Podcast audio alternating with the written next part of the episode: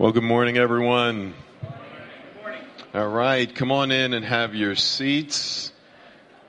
I shouldn't do this, but my mother, my sister, and my brother are here, and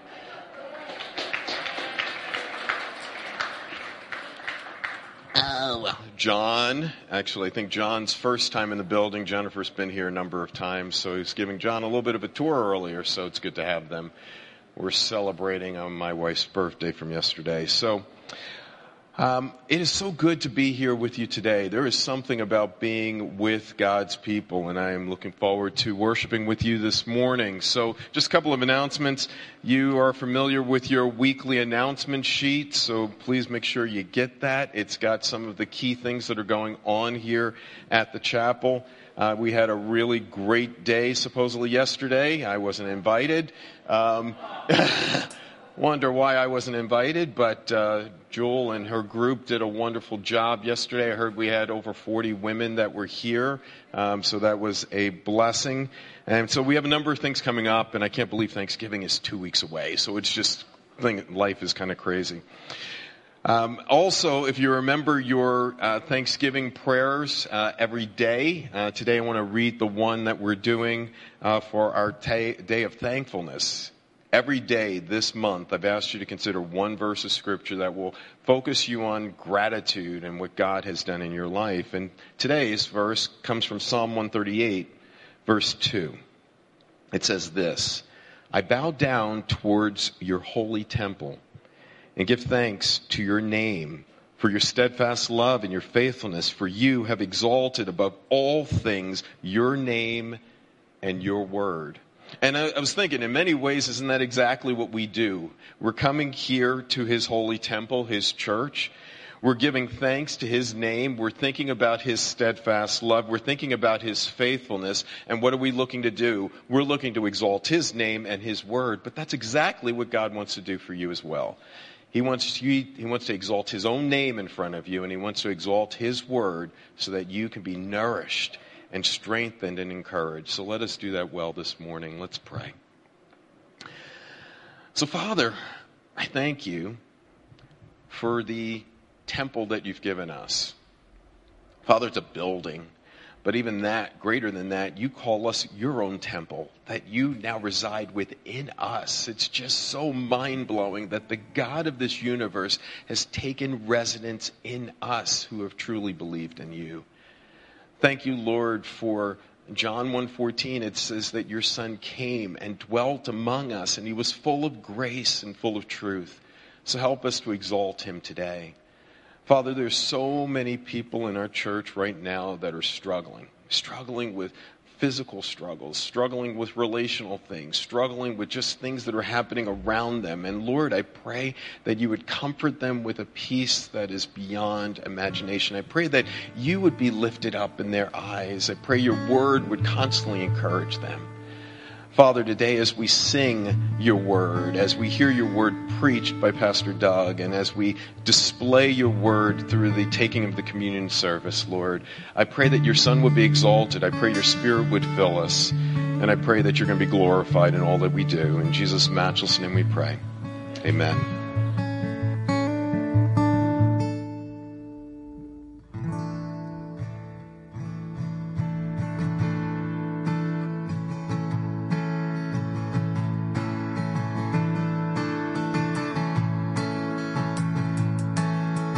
Morning, everybody. Happy to have you here. Let's sing, "Even Though I Walk Through the Valley of the Shadow of Death." Now, here we go. Even though I walk through the valley of the shadow of death, your perfect love is casting out fear. Even when I'm caught in the middle of the storms of this life, I won't turn back, I know you are near, and I will fear no evil, for my God is with me, yes he is, and if my God is with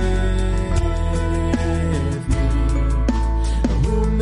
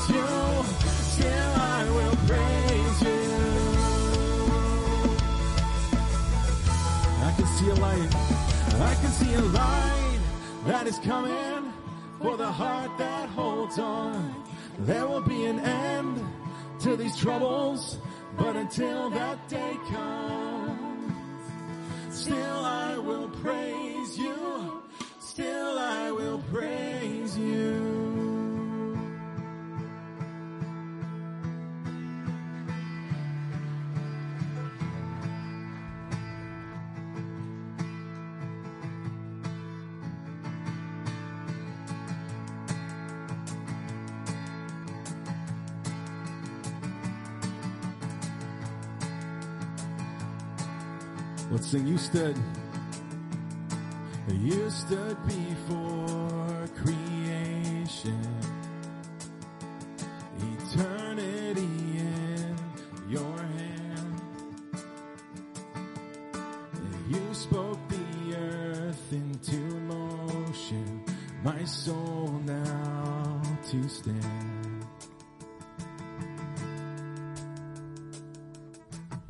Stood before my failure and carried the cross for my shame. It's my sin weighed upon your shoulders, my soul now to stand.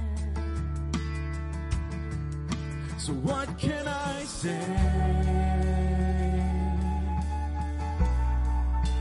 What can I do? We give our hearts, but offer this this heart, oh God, completely to you. So I'll walk upon salvation. Your Spirit's alive in me.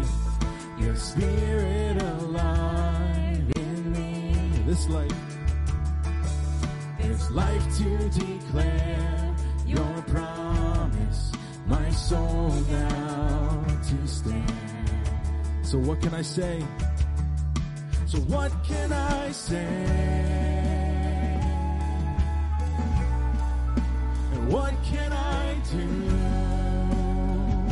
There's only one thing, but offer this heart, oh God, completely to you. So what can I say? So what can I say?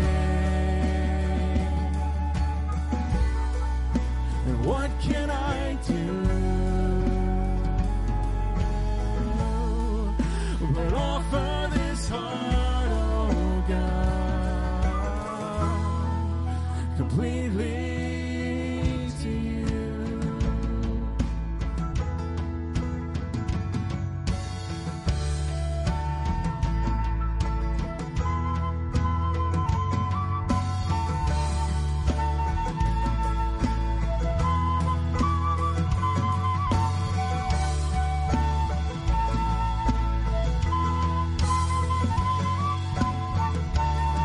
Let's sing, so I'll stand with arms high. So I'll stand with arms high and heart abandoned, or in awe of the one who gave it all. And I'll stand, my soul, Lord, to you surrendered. All I am is yours. So I'll stand with arms high.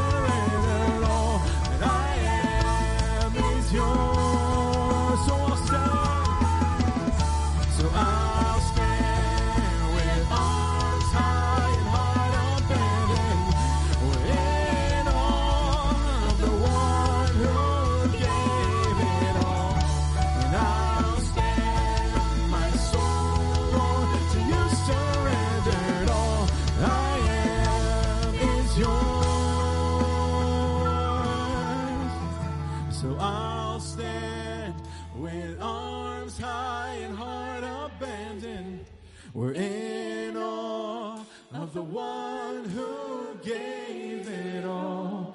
I'll stand, my soul, Lord, to you surrendered. All I am is yours.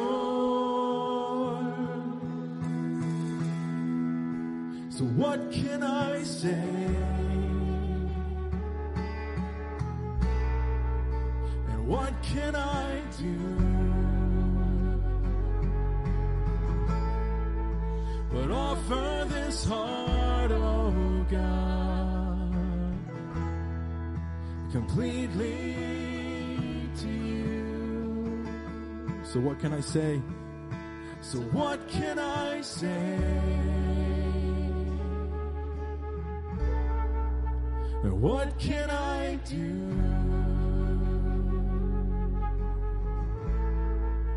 But offer this heart, oh God, completely to you.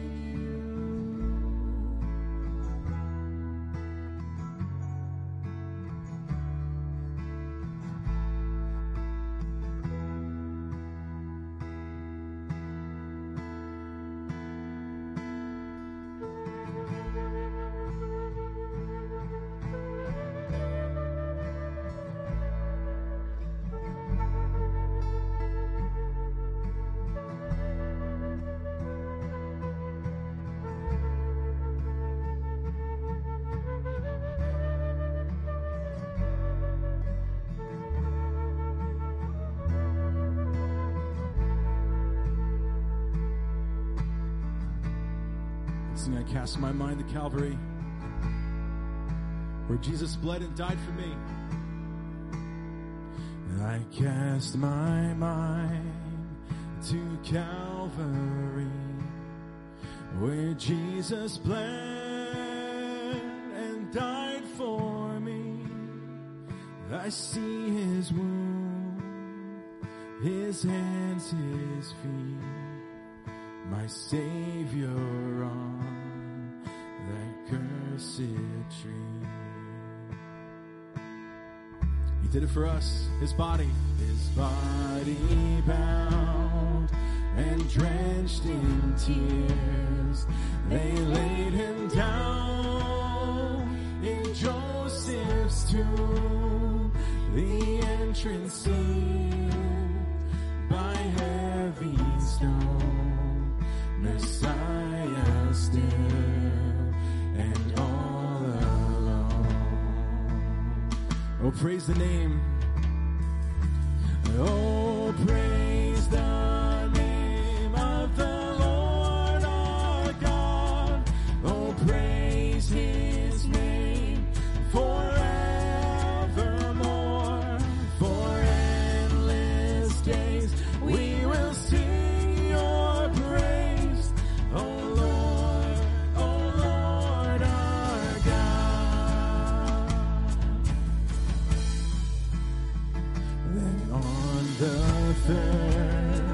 At break of dawn, the Son of Heaven rose again.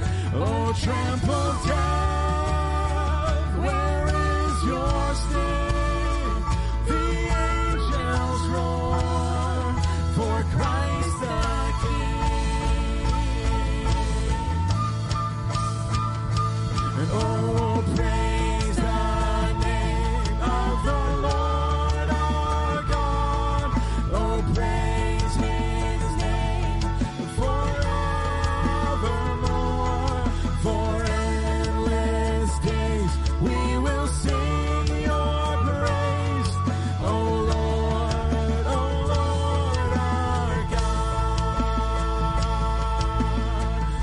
He shall return in robes of white.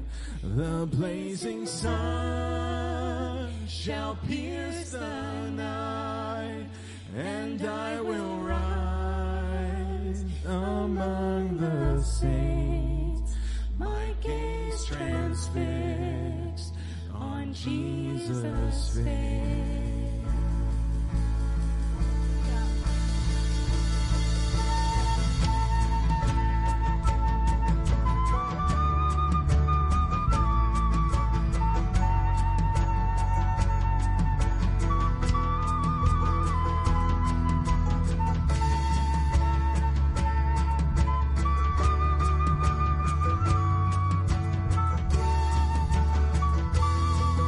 Praise the name. Oh, praise the name of the Lord our God. Oh, praise his name forevermore.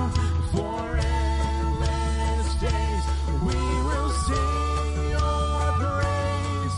Oh, Lord, our God. Praise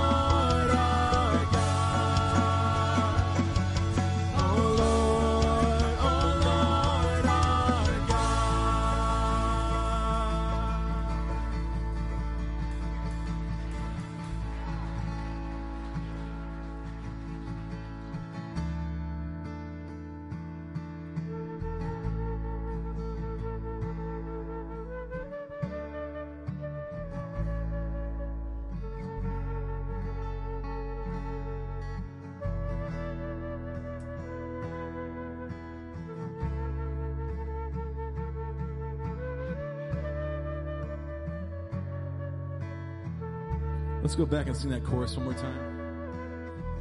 We'll keep it down. Oh, praise the name of the Lord our God. Oh, praise his name forevermore. For endless days we will sing your praise. Oh Lord our God. Yes, Lord, we know you hear your people this morning. They are singing your praises. They are singing of what you've done for them in sending your son to die on the cross for them.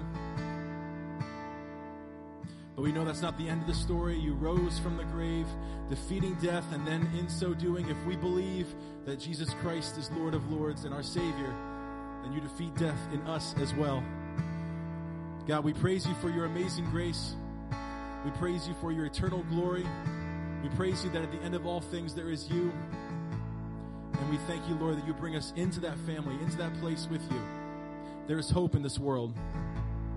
There is hope in this world, and it is Jesus Christ and him alone. God, we thank you for this time of worship. We ask now you would help us to continue to worship as we hear your word from Pastor Doug. We pray this in Jesus' name. Amen. You can be seated. Oh, good morning. It's good to have you here today. Junior church, young people, you can be dismissed at this time. 5 years of age up to third grade. So just one clarification, because some people have asked about it. Just want to make clear. Some people are wondering if I forgot to shave under my nose this morning. So my son put me on a dare for November. So apparently it's called No Shave November. So we settled for a mustache. So I told him I'll do it in November, and it comes off December 1st. So anyway, that's what it is. So don't get used to it. It's passing. My wife says it's like kissing a bristle. Oh, we okay? All right. So anyway, just a couple things to keep in mind. Elizabeth, yes. Is today your birthday? Yes, it is. Well, we want to wish you a happy birthday. Yeah, that's great. That's good. Sure, we won't sing, and we won't give you your age. You don't mind? No. You're 85? 85.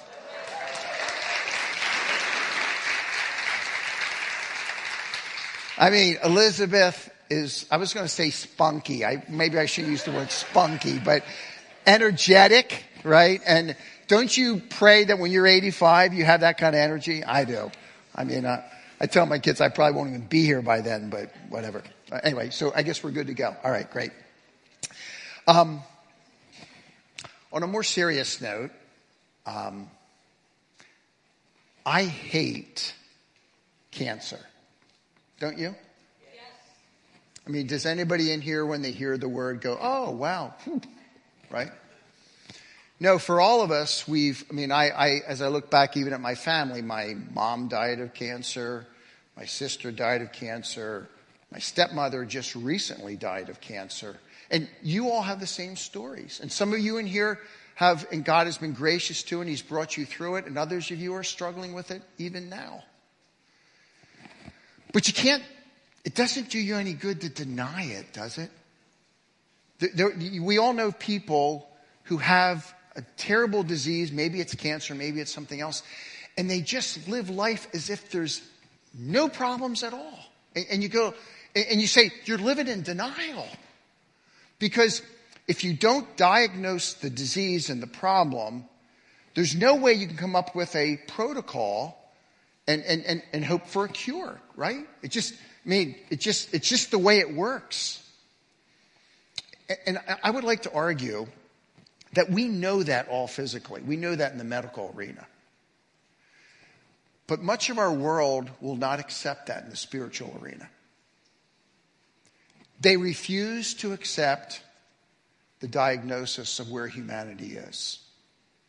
And if you don't understand the diagnosis, the sickness of where we are, you can't understand, or receive the cure. I've told you this many times, but it's true. The only people that Christ cannot help in the Gospels are those that don't think they need any help. Remember in John 9? A group of the Pharisees over the blind man who's healed, and then they move from the physical to the spiritual and all that. And the guy is miraculously saved. It's beautiful. And Jesus is talking about the fact that he comes to give sight. And then the Pharisees come up to him and say, well, we're not blind too, are we? And Jesus, in that cryptic way in which he often communicates, says, you know, if you think you see, you're really blind. And the only people I can help are those who know they're blind. Because if you know you're blind, I can help you to see. I mean, isn't that the issue? And if you know Christ as your Lord and Savior, wasn't there that time in your life when you went like, oh no, this is a terrible diagnosis. Yeah. It's worse than I thought. Yep. And that was the way home. When we come to Ephesians chapter 2, Paul wants to give us the diagnosis before he gives us the cure.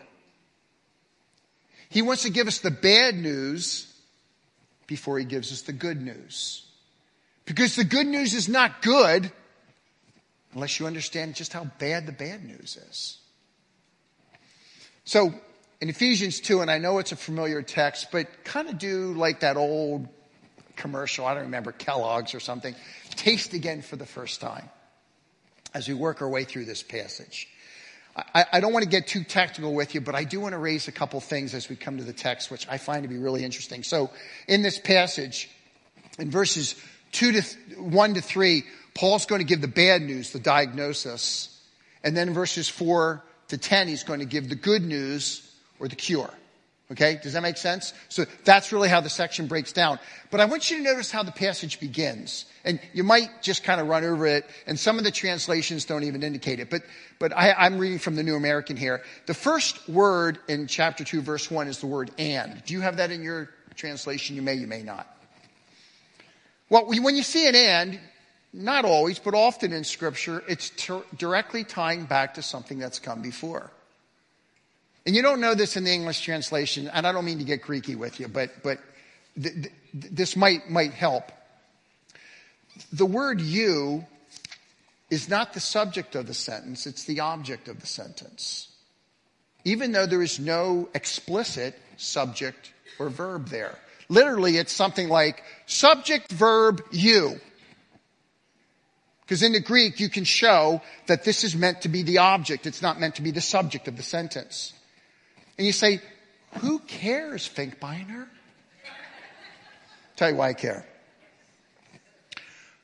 James preached last week about that wonderful prayer at the end of, I was going to say James chapter 1, but Ephesians chapter 1. James preached on Ephesians chapter 1, okay? And he was talking about the power of God that he has toward us. Remember that? And he said, God, the same power that God used to raise Christ from the dead and seat him at the right hand and subject all things to him. Remember he said that? It's the same power that's for us. The and of chapter 2, verse 1 is still going back and working off of that sequence. And literally in this passage, what he's doing is he's saying, God has raised Christ from the dead and seated him and subjected all things to him. And this is the other thing that God has done. God is the subject of chapter 2, verses 1 to 10. And he literally leaves out the God. He's going to tell us in verse 5, God is the one who also raises us up with Christ and seats us with Christ. Do you see? So he's following that same pattern. But Paul, as he's telling the story, he wants you to know what God has done. But he says to himself, I better stop and talk about the you first. And that's what he does. I mean, I always like to try, as much as I can, try to get in the mind of Paul and these guys when they're writing what they're doing. And he's just going like, oh man, I'm going to tell them about God, but nah. I better handle the diagnosis first. And then I'm going to tell them about God. Does that make sense? So the bad news always comes before the good news. So what does he say? Look what chapter 2, verses 1 to 3 says. I do have some bad news here for you. You were dead in your trespasses and sins, in which you formerly walked according to the course of this world, according to the prince of the power of the air, of the spirit that is now working in the sons of disobedience.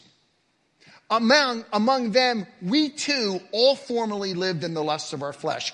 There is no wiggle room, folks. It's everybody. Indulging the desires of the flesh and of the mind, and were by nature children of wrath, even as the rest. This is comprehensive. I may not know you personally, but I know all of you in this way. We are all born sinners. There was a movie years ago that was done, well, Sean Penn, I think, was the key actor there. But the movie was called Dead Man Walking. And you know, that word can be used, dead, we use it a lot of different ways. I know there's a zombie movie that was done on it too. Forget that one, okay. I know, just forget the zombie thing. But the point is, when that person has a life sentence, they're as good as dead. And that last walk they make before they're actually executed is called dead man walking. At least it was in the movie. That's how they used it. This text is telling us that all people are dead people walking, aren't they? We're dead, but we're walking according to a certain lifestyle. So he looks at Doug Finkbeiner. This text looks at all of us, looks at Doug Finkbeiner, and it says Doug Finkbeiner's state is he's dead. He is separated from God. When I was born, going my own way, and I came to Christ when I was 8. I was young. But as a 7-year-old, I was dead in my sins, doing my own thing. Now, my world experience is different than other people. Fair enough. But we're all born dead. And he goes on to say this. I even made up a chart. No, don't laugh at my chart. I worked hard on this one. But there it is. He says a couple. I had a hard time finding those avatars. I want you to know that. But I shouldn't tell you this. I tried to draw a stick figure first. It didn't go so well. It was. Man, I almost kept it. I thought, I better get rid of that one. It looked more like an amoeba or something. I don't know what it was. It was not a good thing. But I found these avatars, so this kind of worked. But there's a variety of dynamics that he talks about in this passage. And the one is that we're dead, which is why I've laid them that direction. We're separated from God. And the problem with Doug Finkbeiner is multifaceted. It's the same problem with you. I have influences, shaping influences from the outside, and I have an expressive heart from the inside. Do you see that in the text?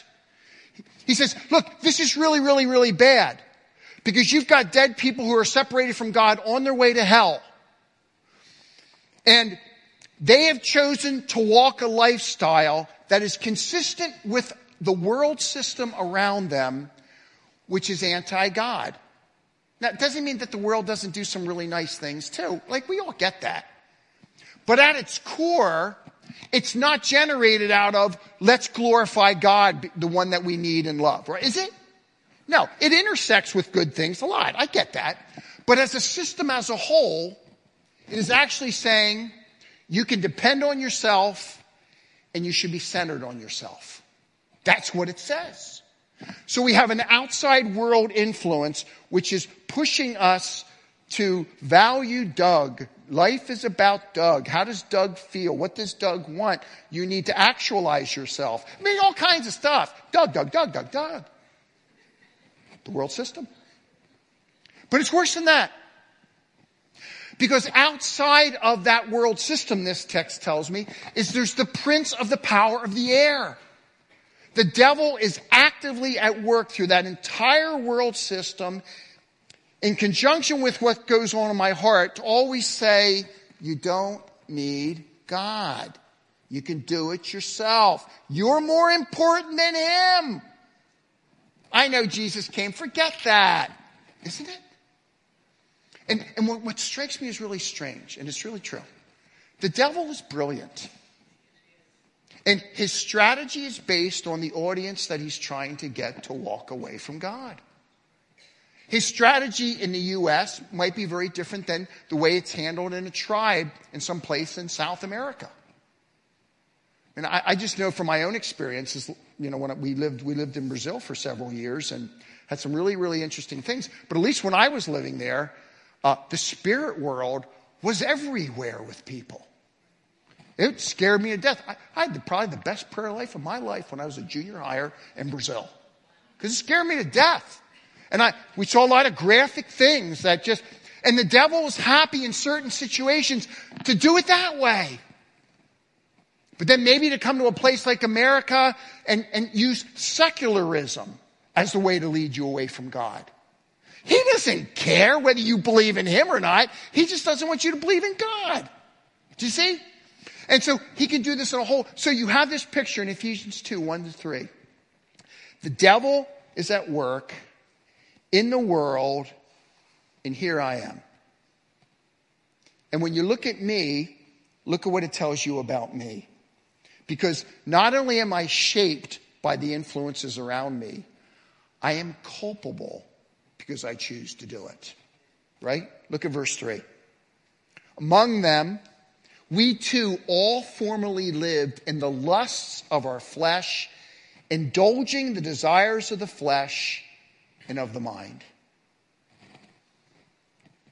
Doug Finkbeiner loves to create idols in his image. My image, not God's. Because it works my side of the street. And so I live in a world where I want the wrong kinds of things. And I believe the wrong kinds of things. And that's because I don't want God to be central in my life. I want me to be central in my life. Isn't that how it works? And we live in a world where people have, I've told you this before too, we have a problem with the I-onesies. Don't we? You say that with your children sometimes. You never talk to a child about total depravity by saying, honey, you're totally depraved. Like, hello, what does that mean? But you say, honey, you have a problem with the I-onesies. And I got a couple grandkids now, which has really been fun. And, man, don't you see it like at a really young age? My kids couldn't even walk yet, and they were already going, You know, I'm thinking like, you're going, I feed you. I put you to sleep. I hold you. I care. You know, I'm just saying. But have things really changed? I just go, in a little bit of a different way. Because I want what I want. And it doesn't mean I always want bad, wicked, vile things in and of themselves. I may want natural things too much. I would like to be respected. I would like to be loved. I would like my life to be comfortable, wouldn't you? But I can take any one of those and I can put them in the very center of my heart. And if I don't get it, I go, because I want that. God, you need to be about me rather than me be about you. And when Paul describes the world around him, when he describes us, the diagnosis is very clear. You are shaped by all these outward influences, from the devil to the world. And you are culpable because you choose out of your own heart to go for the I-onesies. And to believe lies about God and about people and about all kinds of things. It's kind of bleak, isn't it? It gets worse. 3b. And we're by nature children of wrath, even as the rest. You know, look, I get it. We all want to talk about God's love. And I love talking about God's love. Beautiful songs as always. But you cheapen his love if you don't recognize his wrath. You cheapen his grace if you don't recognize his holiness. And all people, and God's wrath is not like when we talk about our wrath, we go, it tends to be reactive, like, or something like that, right? God is absolutely always consistent with his wrath, and it's always expressed appropriately out of his very character at all times. But it's his stance toward people who are walking as if there's no God, for themselves, their own way. And we live under the wrath of God, but Christ has come because God also loves us. It's really hard for us to do both at the same time, isn't it? I'm either angry with you or I love you. God can do them both at the same time. Go figure, because it's out of his character. But this text tells you very clearly the diagnosis is not good. The diagnosis is, I am a sinner from the inside out. I'm shaped by the world around me. I'm shaped by the whole demonic forces around me. And I'm at enmity with God himself. Well, thanks, Finkbeiner. Really glad we came to church today. When we face the diagnosis for what it is, then the depth of God's mercy and grace and love becomes amplified. The real sentence, the real key sentence in this passage, that end of chapter 2, verse 1, Paul can't wait to get to God. But he has to talk about this first. But now he's ready to cut loose. And I love those first two words in verse 4, but God. Being rich in mercy. Do you love that? He's not like just doling out enough to get you by. Oh no. God is rich in mercy because of his great love with which he loved us. No, wait, did you just say we're under his wrath? Yeah. And now you're telling me he loves us. Yeah. This God who we were as far away from as possible is the same God who sent his son and so loved us that he said, I want to extend my mercy and my grace to you. It's not about what you do. It's about what I do and what I do alone. So look what it says. But God, who is rich in mercy, because he loves us, even when we were dead in our transgressions, I was absolutely hopeless in my transgressions and sins. And sometimes he uses different words, and sometimes the word just means we violate his law, and other times it means I purposely violate his law. I don't care because I want what I want. God says, when Finkbeiner, when you were in that state and you were as far away from me, you were my enemy. I loved you in Jesus Christ.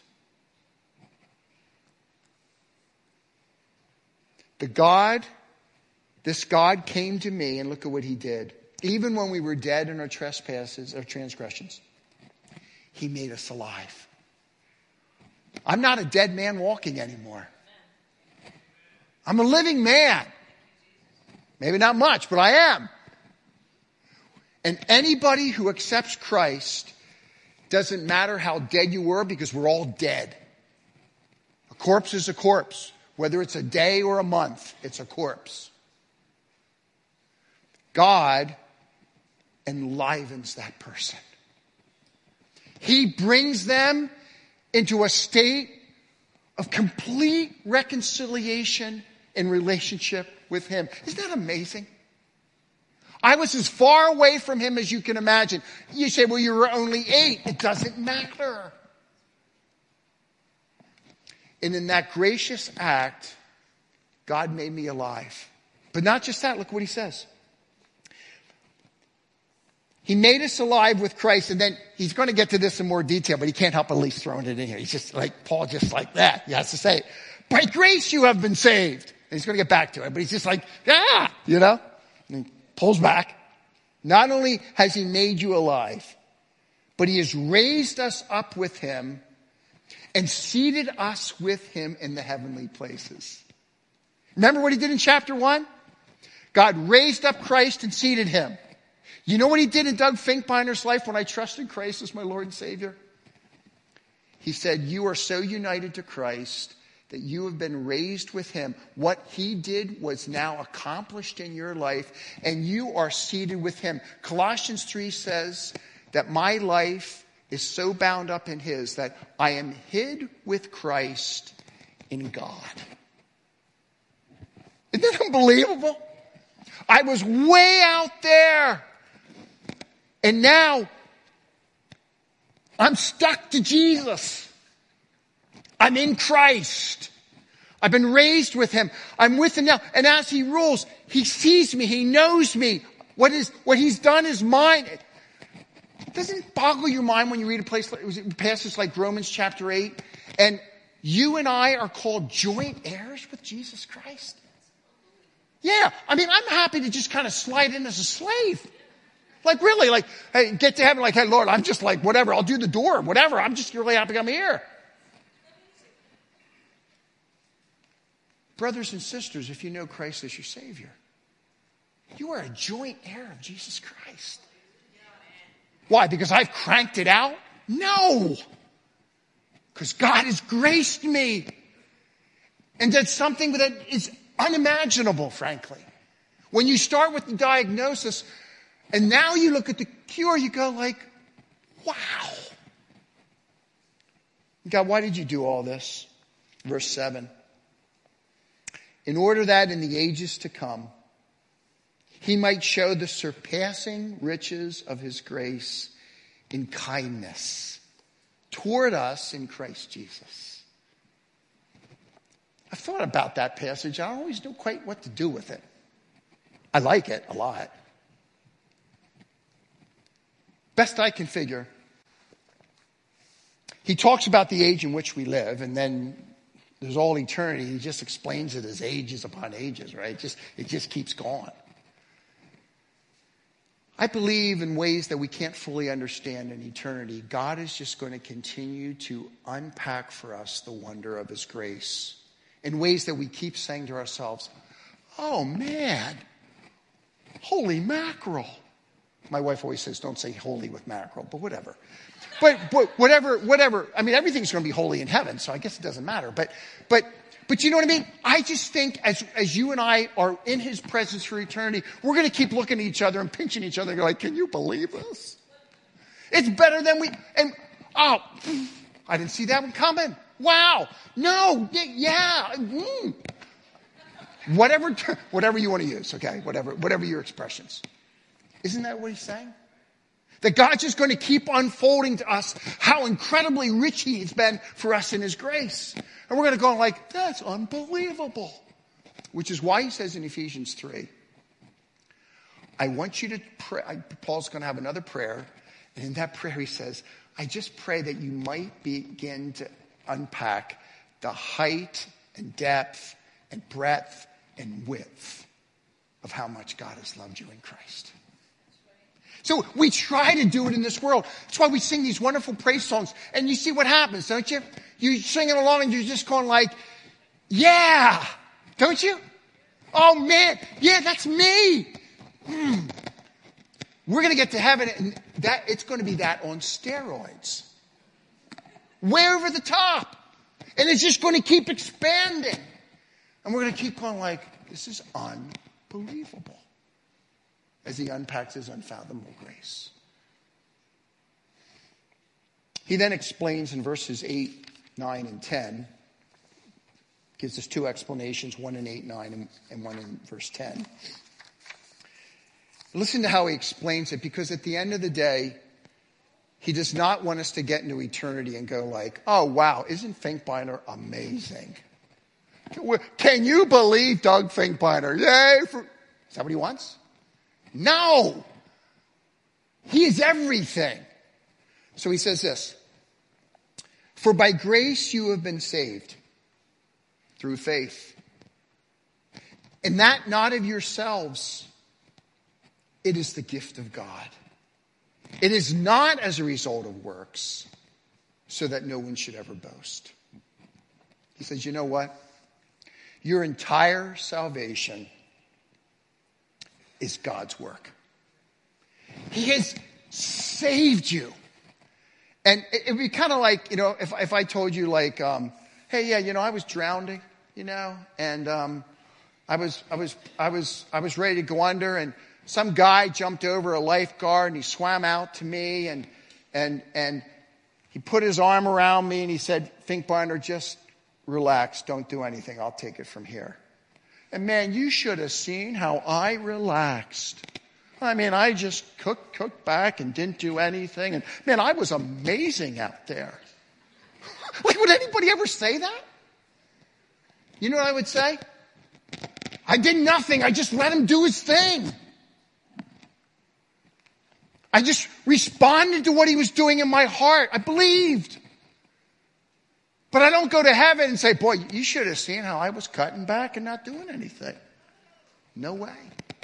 It is his work, plain and simple. He brings me into relationship to himself, and he saves me. I merely respond in faith to what he's doing. That's it. It's a gift of God. It's a gift. And Paul will unpack this in greater detail in Romans 3 and Romans 4, doesn't he? And he will say, there's two ways to live. Some people will try to work their way to heaven. And what they're looking for, they're looking at their deeds as a wage that you pay them for. And God says, that never works. And others will hear the truth and believe. Works by grace through faith alone. There's only two ways. And in a group this size, you probably have some really wonderful people in this room that are kind neighbors and be great workers, but you've never come to terms with the real diagnosis, where you've actually opened up and said, no, if I'm really honest about what's going on in my soul, I won't want anybody to know about this. Well, God already knows, and he wants to forgive you of your sins if you will trust him and him alone. Do you see? The diagnosis, the cure, it's God who graciously shows his mercy. Or then Finkbeiner, you don't care how we live. Is that what you're saying? No. He goes on. He's going to qualify that one for us too. Look what he says in verse 10. For we are his workmanship. Your translation may say creation, because it's often used for God creating. And I would argue that this is the new creation work of God, okay? So creation's a good word, some workmanship, handiwork, a variety of things. For we are his workmanship, or his handiwork, created in Christ Jesus for good works, which God prepared beforehand that we should walk in them. There's that word walk again. Do you see it? But this is a really different walk. And so what he says is, there was a time when God came into your life, if you know him as Lord and Savior, where you said, Lord, the diagnosis is terrible. I need Jesus. And in one moment, he completely forgave you of all your past, present, and future sins. All gone, all paid for him. You are this with Christ forever. So that forever in eternity, we're going to just keep going like, God, you're amazing. And God says, I have a plan for you. I've made you a new creation. You're not, we might say, you're not in Adam anymore. You're in Christ. You're a new humanity. You're different. You're mine. And I have planned from eternity past that I would do this in such a way, God says, that I get all the glory for what happens. Because I will save you by grace through faith alone. And then I will empower you by my Spirit. I will give you what you need so that as you yield to me through your life, you will be this new creation handiwork where I continue to show the world what I alone can do in the life of a person. So I was created for good works. We often say it like this, and it's really helpful. You are saved by grace through faith alone. But true faith is never alone. It always will evidence itself in a changed lifestyle. If you know Christ as your Savior, you have the Spirit within. He's done something. He's transforming you. And as we yield to Him, God begins to show the world around us, because the world around us desperately needs to see God's intention for humanity from the beginning. And the only way they'll see it is through us. So He'll take a man and a woman, and He'll bring them into a marriage. With all their struggles, He'll do a work in their life in such a way that lost neighbors look around and go like, what in the world? The way parents handle their children, the way coworkers work at work, the way neighbors respond to one another. On and on and on it goes. In every relationship, God is all about creating this new humanity, His people, in such a way that they model His intention for the world from the beginning. And it's His work, the one who gives us a gift and the one who creates us new in Jesus Christ. Isn't that good news? And I know you're going to go home this afternoon and your stove's not going to work. Refrigerator's going to break before the meal. The children aren't going to go to sleep for their naps the way they're supposed to. You're going to get that phone call from a distant relative, and they're going to be a complete pain in the neck. Because you will go from this place back into the real world, which is filled with people like us, all with our flaws, because none of us are perfect. The difference is, as a Christian, you are in process. You are progressing, not because of you, but because of God's work in you. Do you see the difference? And you'll still struggle with the devil, and you'll still struggle with the world around, and you'll still struggle with your fleshly passions. I get it. But you're different now. And God calls us to sit back and rejoice in the wonder of what He's created in His salvation. And then to live our entire lives as thank you to the God who has saved us. I mean, it's not real complicated to understand. I don't think I said anything today where you're like, wow, I never heard that one before. You know, it's just right there. And my prayer is that it won't stay there. It'll infect us here in every way that we live. I want to have Mark play a song for us from Casting Crowns that I was looking at a couple days ago. I told the team kind of late, sorry. But as I heard it, I thought to myself, yeah, that captures what God wants to do in the life of the believer. And if you don't know Christ here today, it's not about your works. You cannot work your way to heaven. It's about the diagnosis to which God alone is the antidote. That's it. And you can come to Him. But if you do know Christ, I pray that this song reflects what you really believe. I'll come up right afterwards and close in prayer, but I'll let you listen to this song.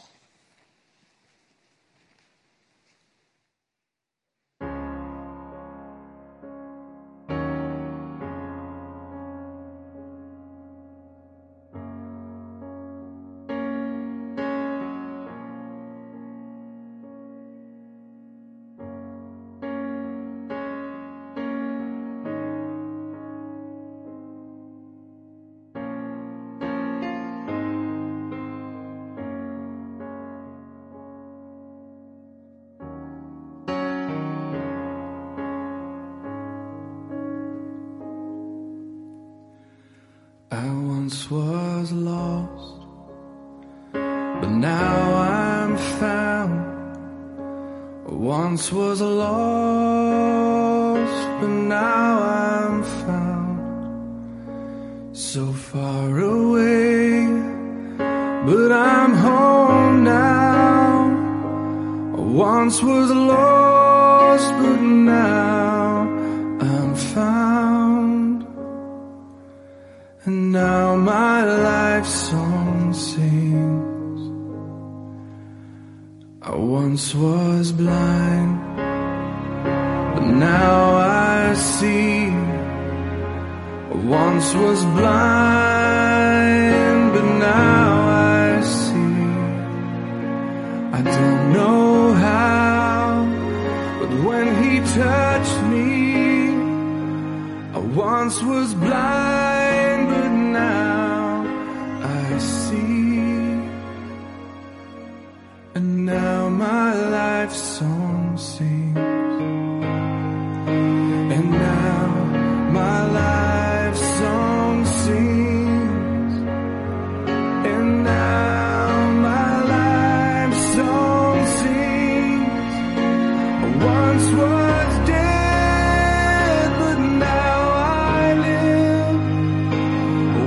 was dead, but now I live.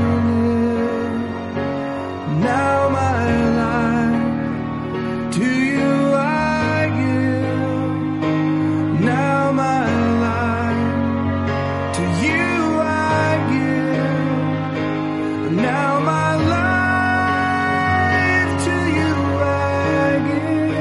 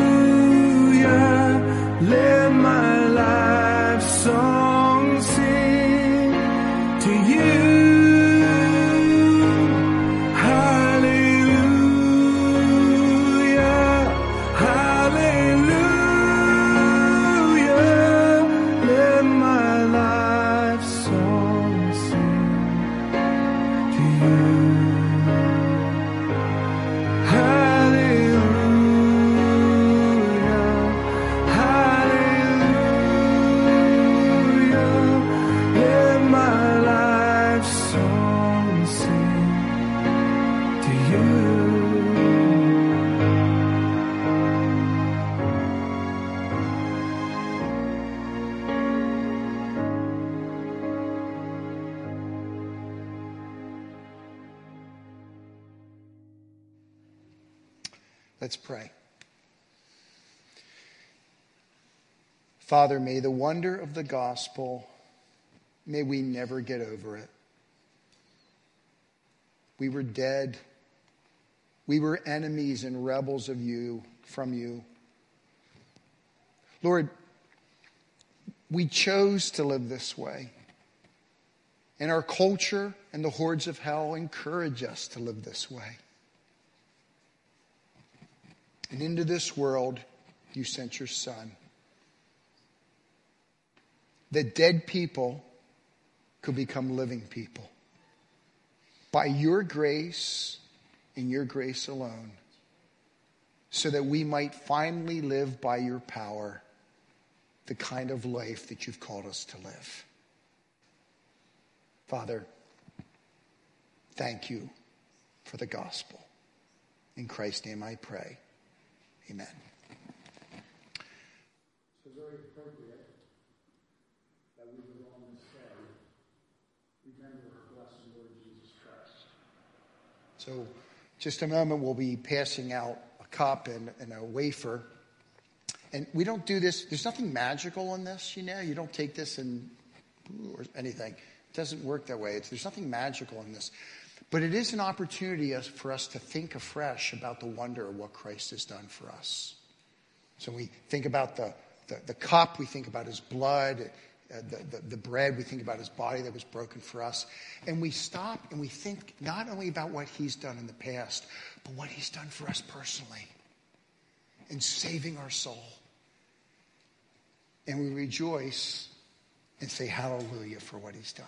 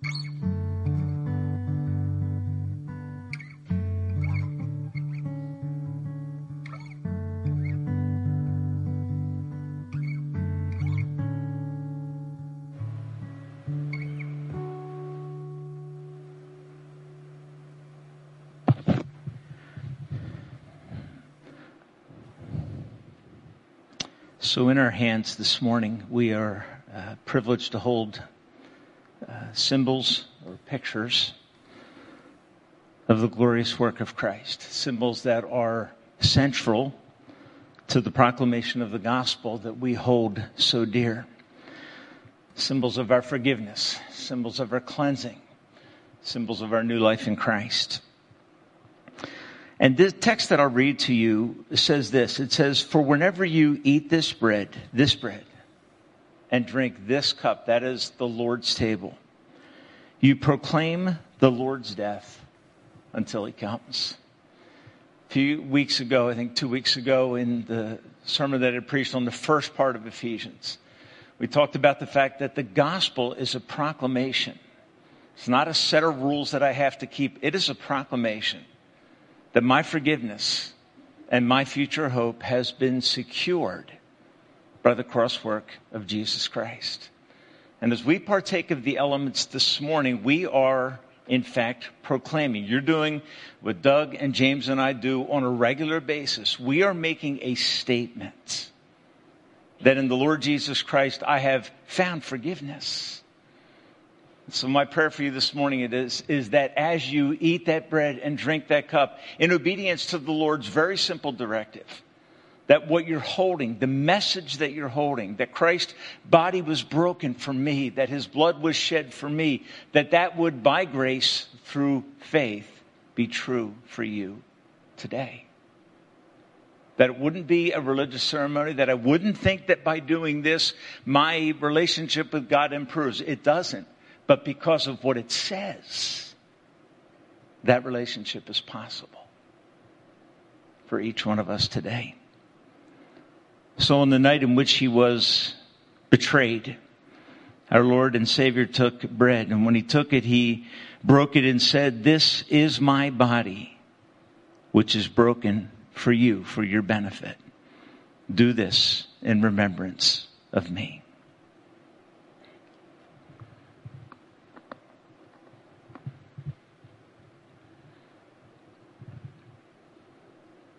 Paul goes on to say, "In the same way, after supper, he took the cup, saying, 'This cup is the new covenant in my blood.'" That is to say, this speaks of what the blood of Christ accomplishes. That is our forgiveness. And his directive is this: do this whenever you drink it in remembrance of what I have done for you. Would we partake?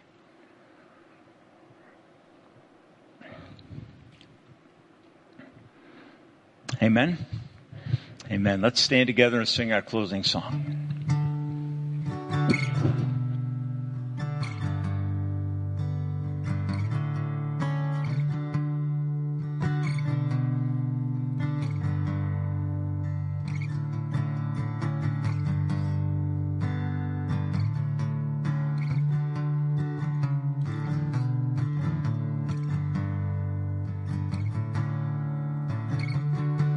Sing Amazing Grace.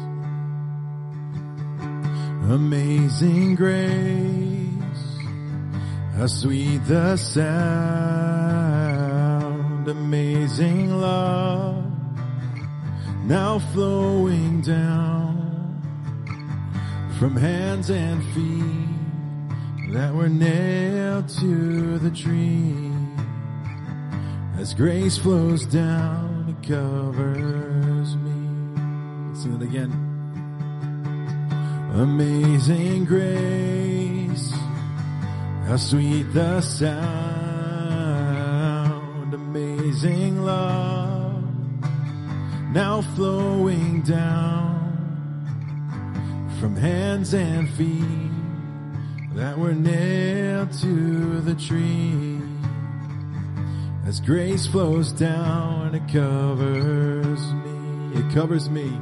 It covers me.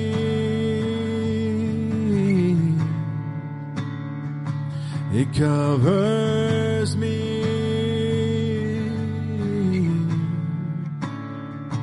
It covers me.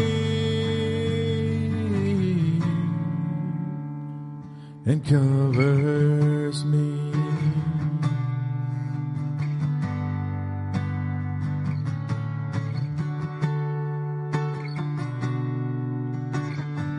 Sing Amazing Grace.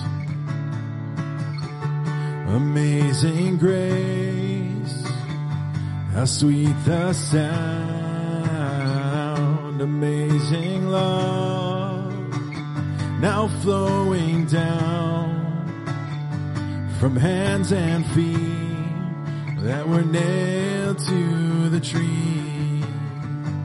As grace flows down, it covers me. It covers me.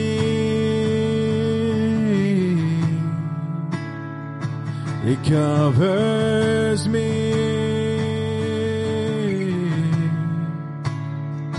It covers me.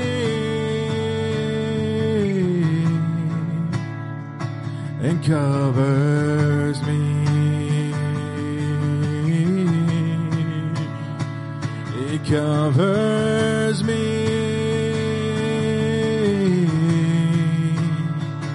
It covers me. It covers me.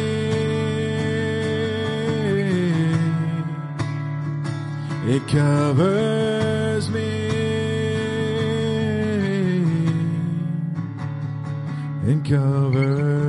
me.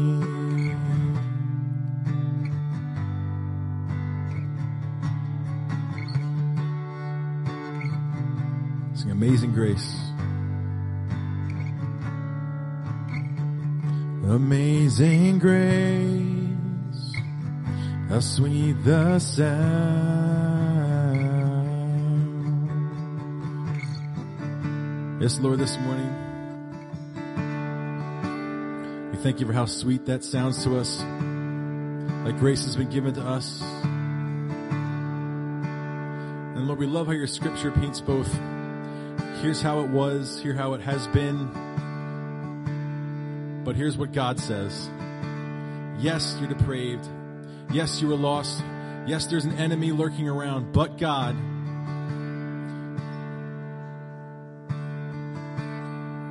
yes, there are problems. Yes, there are things outside of my control. Yes, I'm my own worst enemy sometimes. But God, we thank you, Lord, that that is true. In our lives, we can look to you. You have a plan. You're making a way. Even when there seems to be no hope, no future, even when we still seem and still feel lost, you are making a way, God. So we trust you as a church this morning, God. We thank you that we can hear your word, that we can then go back and meditate and look over Ephesians 2, speak that over ourselves, study it, memorize it, so that when those times of doubt and trials come, we can speak back to that and say, but God, we thank you for this morning. Thank you we can be together, encourage each other. Be with us now as we go from this place. We pray this in Jesus' name. Amen. Have a nice week.